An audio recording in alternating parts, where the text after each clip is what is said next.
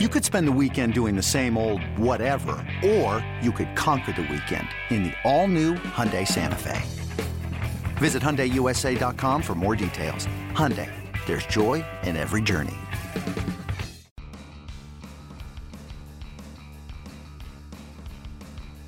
You're listening to MLB.com Extras, brought to you by MLB.tv. It's baseball everywhere.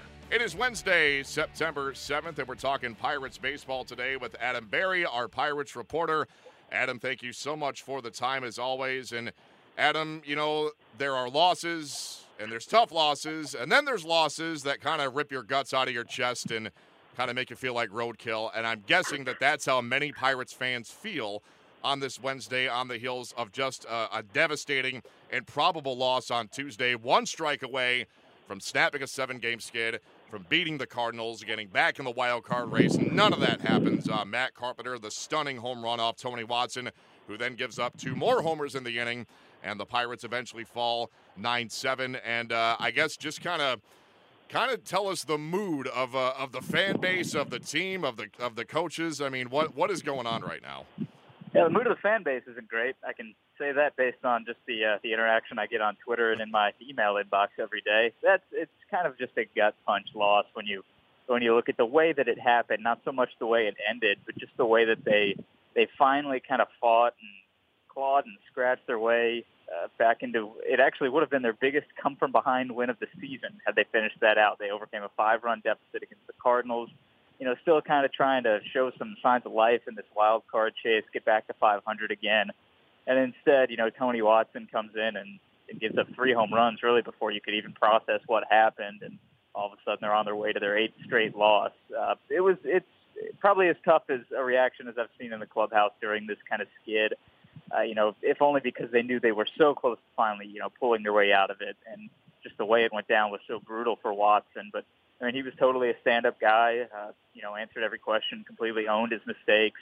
You know, he's he's having a little bit of a rough season. I know he got plugged into the closer role when when Mark Melancon was traded, but uh, you know, people are going to jump to conclusions and say he's not cut out for the ninth inning. But really, the season that he's having, you can stretch it all the way back to to April or May. I'm sure there was a time I remember specifically when they were in Miami. He had a couple of rough uh, outings in a row. He struggled a little bit to start the season. So it's not so much that Tony Watson isn't cut out for the ninth inning. He's just not really having the, the same kind of successful season uh, that he had from 2013 to 15 in the setup role. And, you know, it really kind of came back to bite them in the worst possible way at the worst possible time uh, last night. Yeah, it certainly did. And I mean, we hear a lot of guys say that, you know, getting outs uh, 22 through 24 is a lot different than getting outs 25 through 27 one inning later. And maybe Tony Watson is uh, going through a little bit of that uh, right now. You know, the, the stuff and the talent's still there, but again, it's just a completely different beast pitching in the ninth inning. And what's really, you know, uh, truly stunning about what happened last night is that going into that at bat, Matt Carpenter was uh, two for 17 against Watson, uh, no extra base hits. Watson had him down 0-2.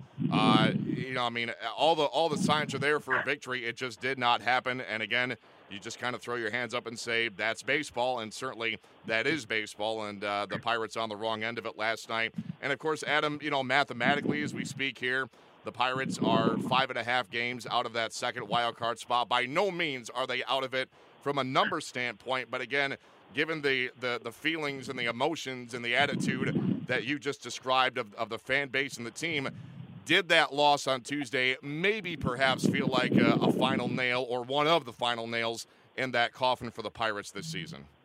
I think for the fans, it certainly felt that way. Yeah, I mean, just given the way things have been going, it's eight in a row. There's not really a lot of signs of hope. It seems like if you know if something's going right, then everything else is going wrong. They haven't really been able to play a complete game in quite a while, uh, and we've talked about just the way the season has gone. It's been so up and down They've had really no sustained strong runs, which obviously gives you reason to, to question why they would be able to finally put it all together here down the stretch and overcome, like you said, a five and a half game deficit and work their way back into this wild card picture. That's that's definitely the perspective from outside. You know, inside the clubhouse, they're they're going to keep fighting. I think they they probably won't believe they're eliminated until the numbers uh, say so. Until that you know elimination number is zero or whatever it may need to be. Uh, down the stretch in that wild card race. Which, to be fair, other than the Cardinals seemingly you know taking a, a pretty good swing at things right now, nobody's really coming out and claiming uh, you know the other one of those spots. The Giants have struggled, the Mets have had their ups and downs, and the Marlins are in really just as bad of a place as the Pirates right now. So I think they're going to keep on fighting. They, you know, they're going to keep believing. They do have the talent. I think a lot of people would agree to to get to where they want to go. It's just they haven't put it all together and uh, performed at the same time, really, at any point this season. Yeah, darkest before the dawn, as the uh, the old saying goes. So maybe uh, the loss on Tuesday will spark something uh, more positive for the Pirates going forward in these last few weeks in September. Uh, time will certainly tell. Adam, going back to the the first inning of that game, there was uh, a, a, sequence where the Cardinals had runners on the corners and uh, only, or I don't can't remember if there was no outs or one out, but there was a ground ball. John Jaso had a chance to to turn a double play, didn't get anybody out. That loads the bases for Yadier Molina, and we know what happens next. He hits the grand slam to give the Cardinals that early four nothing lead over Ryan Vogelsong, and I think that you know most managers when you talk to them, they understand you're going to give up hits. You're going to give up runs. You're going to make errors. You're going to make physical errors. That that happens over the course of 162 games. But I think it's it's the mental errors like that one that John Jaso made that will give managers gray hairs. And, and I think I don't know if uh, Clint Hurdle spoke to this specifically after the game, but I would think for all the things that went on in Tuesday's loss, that one thing, that one play by Jaso is is th- is maybe the one thing that's most bothersome to the Pirates and to Clint Hurdle. Yeah, it's it's bad just because it's something that they, you can do to control it. You know, you can very much uh, determine whether or not you throw to second base, you throw home, or really just you throw somewhere on that play. I mean, I think Jaso probably has to know with Matt Adams, you know, coming uh, from the box that he has time to turn a double play and get out of the inning there. Or he, you know, if he's going to look the guy back at third, he sees he's far enough uh, between third and home that he can make a throw over there and they can make something happen there to get the lead runner. But to essentially just eat the ball there is a pretty bad mistake. Not something we've seen a lot of from Jaso defensively at first base, even though this is his first season there. Uh, and then it looks even worse just based on the, the result after that, which was the Yadi Molina grand slam. But, you know, it's the kind of mistake and the kind of little thing that turns into a big thing that has sort of marked this rough stretch for the Pirates. You know, it's they haven't necessarily taken advantage of other teams' mistakes, and other teams are having no problem taking advantage of, of theirs, which is also part of what happens when you make a lot of mistakes. You know, you're giving other teams plenty of margin for error to, to get back into games or to, you know, jump out further ahead in games. Yeah, it seems like, you know, if the Pirates were in a good stretch here, Yadier Molina pops that ball up, inning over. You're in a bad right. stretch. He hits it on the screws out of the ballpark, four nothing St. Louis. The Cardinals, yeah, obviously, uh, the Pirates rather did battle back to take a six-five lead, but to fall behind the eight ball that quickly, four nothing, four nothing in the first, a very difficult thing. Adam, I think we've uh, we've depressed Pirates fans enough, so let's uh, let's try to do a 180 here and uh, focus on more positive things, and that would be Jung Ho Kang uh, returning on Tuesday. His return from the DL, and uh, I think there's no question at this point he loves facing the Cardinals. Uh, he has two multi homer games this year, both against St. Louis, the most recent of those on Tuesday. Talk about his return uh, last night and what this might mean for David Freese going forward in terms of a role on this team and uh, playing time as well. Yeah, you know, Jung Ho Kang loves facing the Cardinals and loves coming off the disabled list, apparently, because his first two homer game was in St. Louis, his first game back this season. And then last night was his first start since he came off the disabled list this time. So uh, Clint Hurdle kind of joked uh, right when he came off the DL when he didn't start that game. You know, they were looking for pretty much the same thing from Jung Ho as he as he did when he came off the DL to start the year, and they got exactly that. And of course, like you said, with the way things are going, it it didn't re- result in a win this time. But no, his, his swing looks good. Uh, the power is certainly there. I think that's kind of flown under the radar this year is that Kang has actually put up some really good power numbers. He's not getting on base quite the same way that he did last season. The average isn't quite as high. Um, there's a little bit more swing and miss to his game, but he's hit, he's getting his homers. He's hitting for power, which you know if you're kind of looking for reasons to be optimistic uh, next year already, uh, you could say that you know getting back uh, you know a fully healthy productive Jung Ho Kang. Maybe he'll have some of that defensive uh, versatility and flexibility back next season. He looked pretty good there last night. That's that's kind of a, a silver lining in the way things have gone the last couple of days. Is that Kang has come back, he feels good, and he, he really looked good Tuesday night. Um, and you know that's the role you want him in. You want him in that full time, you know, most everyday third baseman spot, which frees up David Freese to be a bat off the bench or a backup third baseman, or you know maybe even seeing some time uh, still at first base, whether it's Josh Bell or John Jaso over there next year. I, I think you're going to see David Freese at first base tonight, facing Mike Leake because he's pretty well owned him uh, in his career. So you know there's still a role for Freese, uh, and I think I, ideally it's not starting because that means Kang is doing well, and whoever is starting at first is is earning that position. Yeah, uh, Kang, I believe, creeping up on uh, 20 homers uh, this season for all the time he's missed. Uh, that's a very impressive number, and you kind of you kind of dream about what he could do over the course of a full healthy season. Uh, maybe 2017 will give us our answer, but certainly a good return to the starting lineup for Jung Ho Kang on Tuesday. Adam, to wrap up here, we'd be remiss if we did not mention that today, uh, September 7th, is Roberto Clemente Day. Obviously, a very important day, not just across baseball, but especially in the city of Pittsburgh for obvious reasons. Uh, talk about some of the festivities, I guess, or activities, for lack of a better term, uh, involving Roberto Clemente Day, and talk about Jared Hughes as well. He is the Pirates team nominee for the 2016 Roberto Clemente Award, and uh, the Pirates trying to make it back to back victors of that award, as of course, as everyone knows, right. Andrew McCutchen won it uh, in 2015. Yeah, it's really special to be around this city and around this team uh, on Clemente Day. I'm not from here, so I wasn't as familiar, but just the last couple of years, you're able to to absorb so much of what he meant uh, to this city, and obviously we all know what he's meant to this franchise and to baseball as as a whole. Uh, it's neat to come to the ballpark and you see the number 21 uh, painted onto the field out in right, which is of course in front of a, a 20 foot, a 21 foot wall uh, in right field. It's that high because that was Clemente's number as well.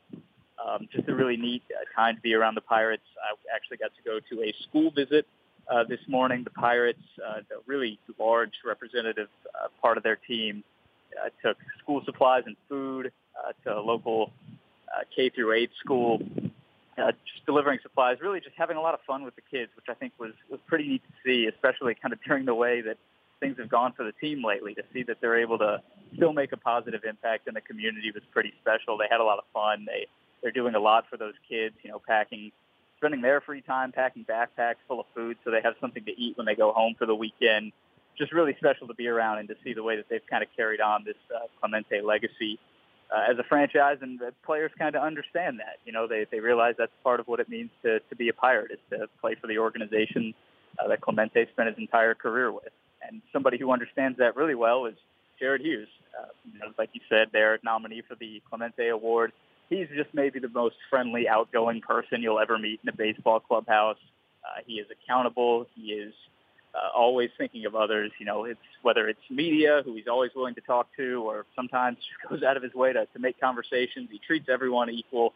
You know, when a player gets sent out to the minors or comes up from AAA, he's always the first one to either wish them well or welcome them to the clubhouse.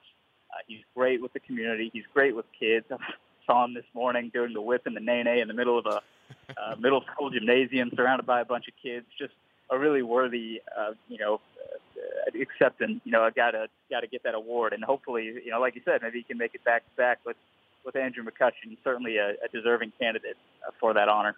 No question about that, and it certainly should be a uh, a great uh, festive atmosphere at PNC Park on this Wednesday night uh, for Roberto Clemente Day, and uh, the best of luck to Jared Hughes. A lot of competition uh, for that award, as it should be. Uh, each mm-hmm. of the 30 teams nominating the most deserving player of their club, and the winner will be announced uh, during the 2016 World Series. And uh, like we said, we'll see if the Pirates can uh, make it back to back and uh, and keep that award at home, if you will, as uh, Pirate won it last year. We'll see if a Pirate can win it this year. Uh, Adam Berry, great stuff as always. That's a good spot to wrap things up. We'll do it again next week for sure. In the meantime, Matt Waymeyer signing off for MLB.com Extras, Pittsburgh Pirates. MLB.tv Premium, the number one live streaming sports service, is celebrating 13 years. Watch every out of market regular season game live or on demand in true HD. Real time highlights, live look ins, pitch tracking widget, and more. MLB.tv Premium includes a free At Bat 15 subscription. Watch live baseball on over 400 mobile and connected devices. Watch at home, in the office, or on the go. Every every night on every device. Blackout and other restrictions apply. Visit MLB.tv for details. Hey, Rob Bradford here. You guys know I'm always up for a good MVP story, and one of the best stories is Wasabi Technology. Wasabi is the world's hottest cloud storage company, and it's become the go to provider for professional and collegiate sports teams, including 20 Major League Baseball teams like the Red Sox and NHL teams like the Bruins and Vancouver Canucks. Even the Liverpool Football Club is getting in on the Wasabi action. So, why is Wasabi the MVP? Well, Wasabi was purpose built to free businesses from skyrocketing storage costs and unpredictable transaction fees that the Amazons the world are charging. In fact, Wasabi is up to 80% less than those hyperscalers and doesn't charge a cent for businesses to access their data. From Wasabi's AI enabled intelligent media storage, Wasabi Air, to the industry's only cloud storage service with triple protection against cyber criminals, data deletion, and ransomware, Wasabi's taking the lead in driving innovation in data storage and helping sports teams to unleash the power of their data. Wasabi, another Boston based championship team.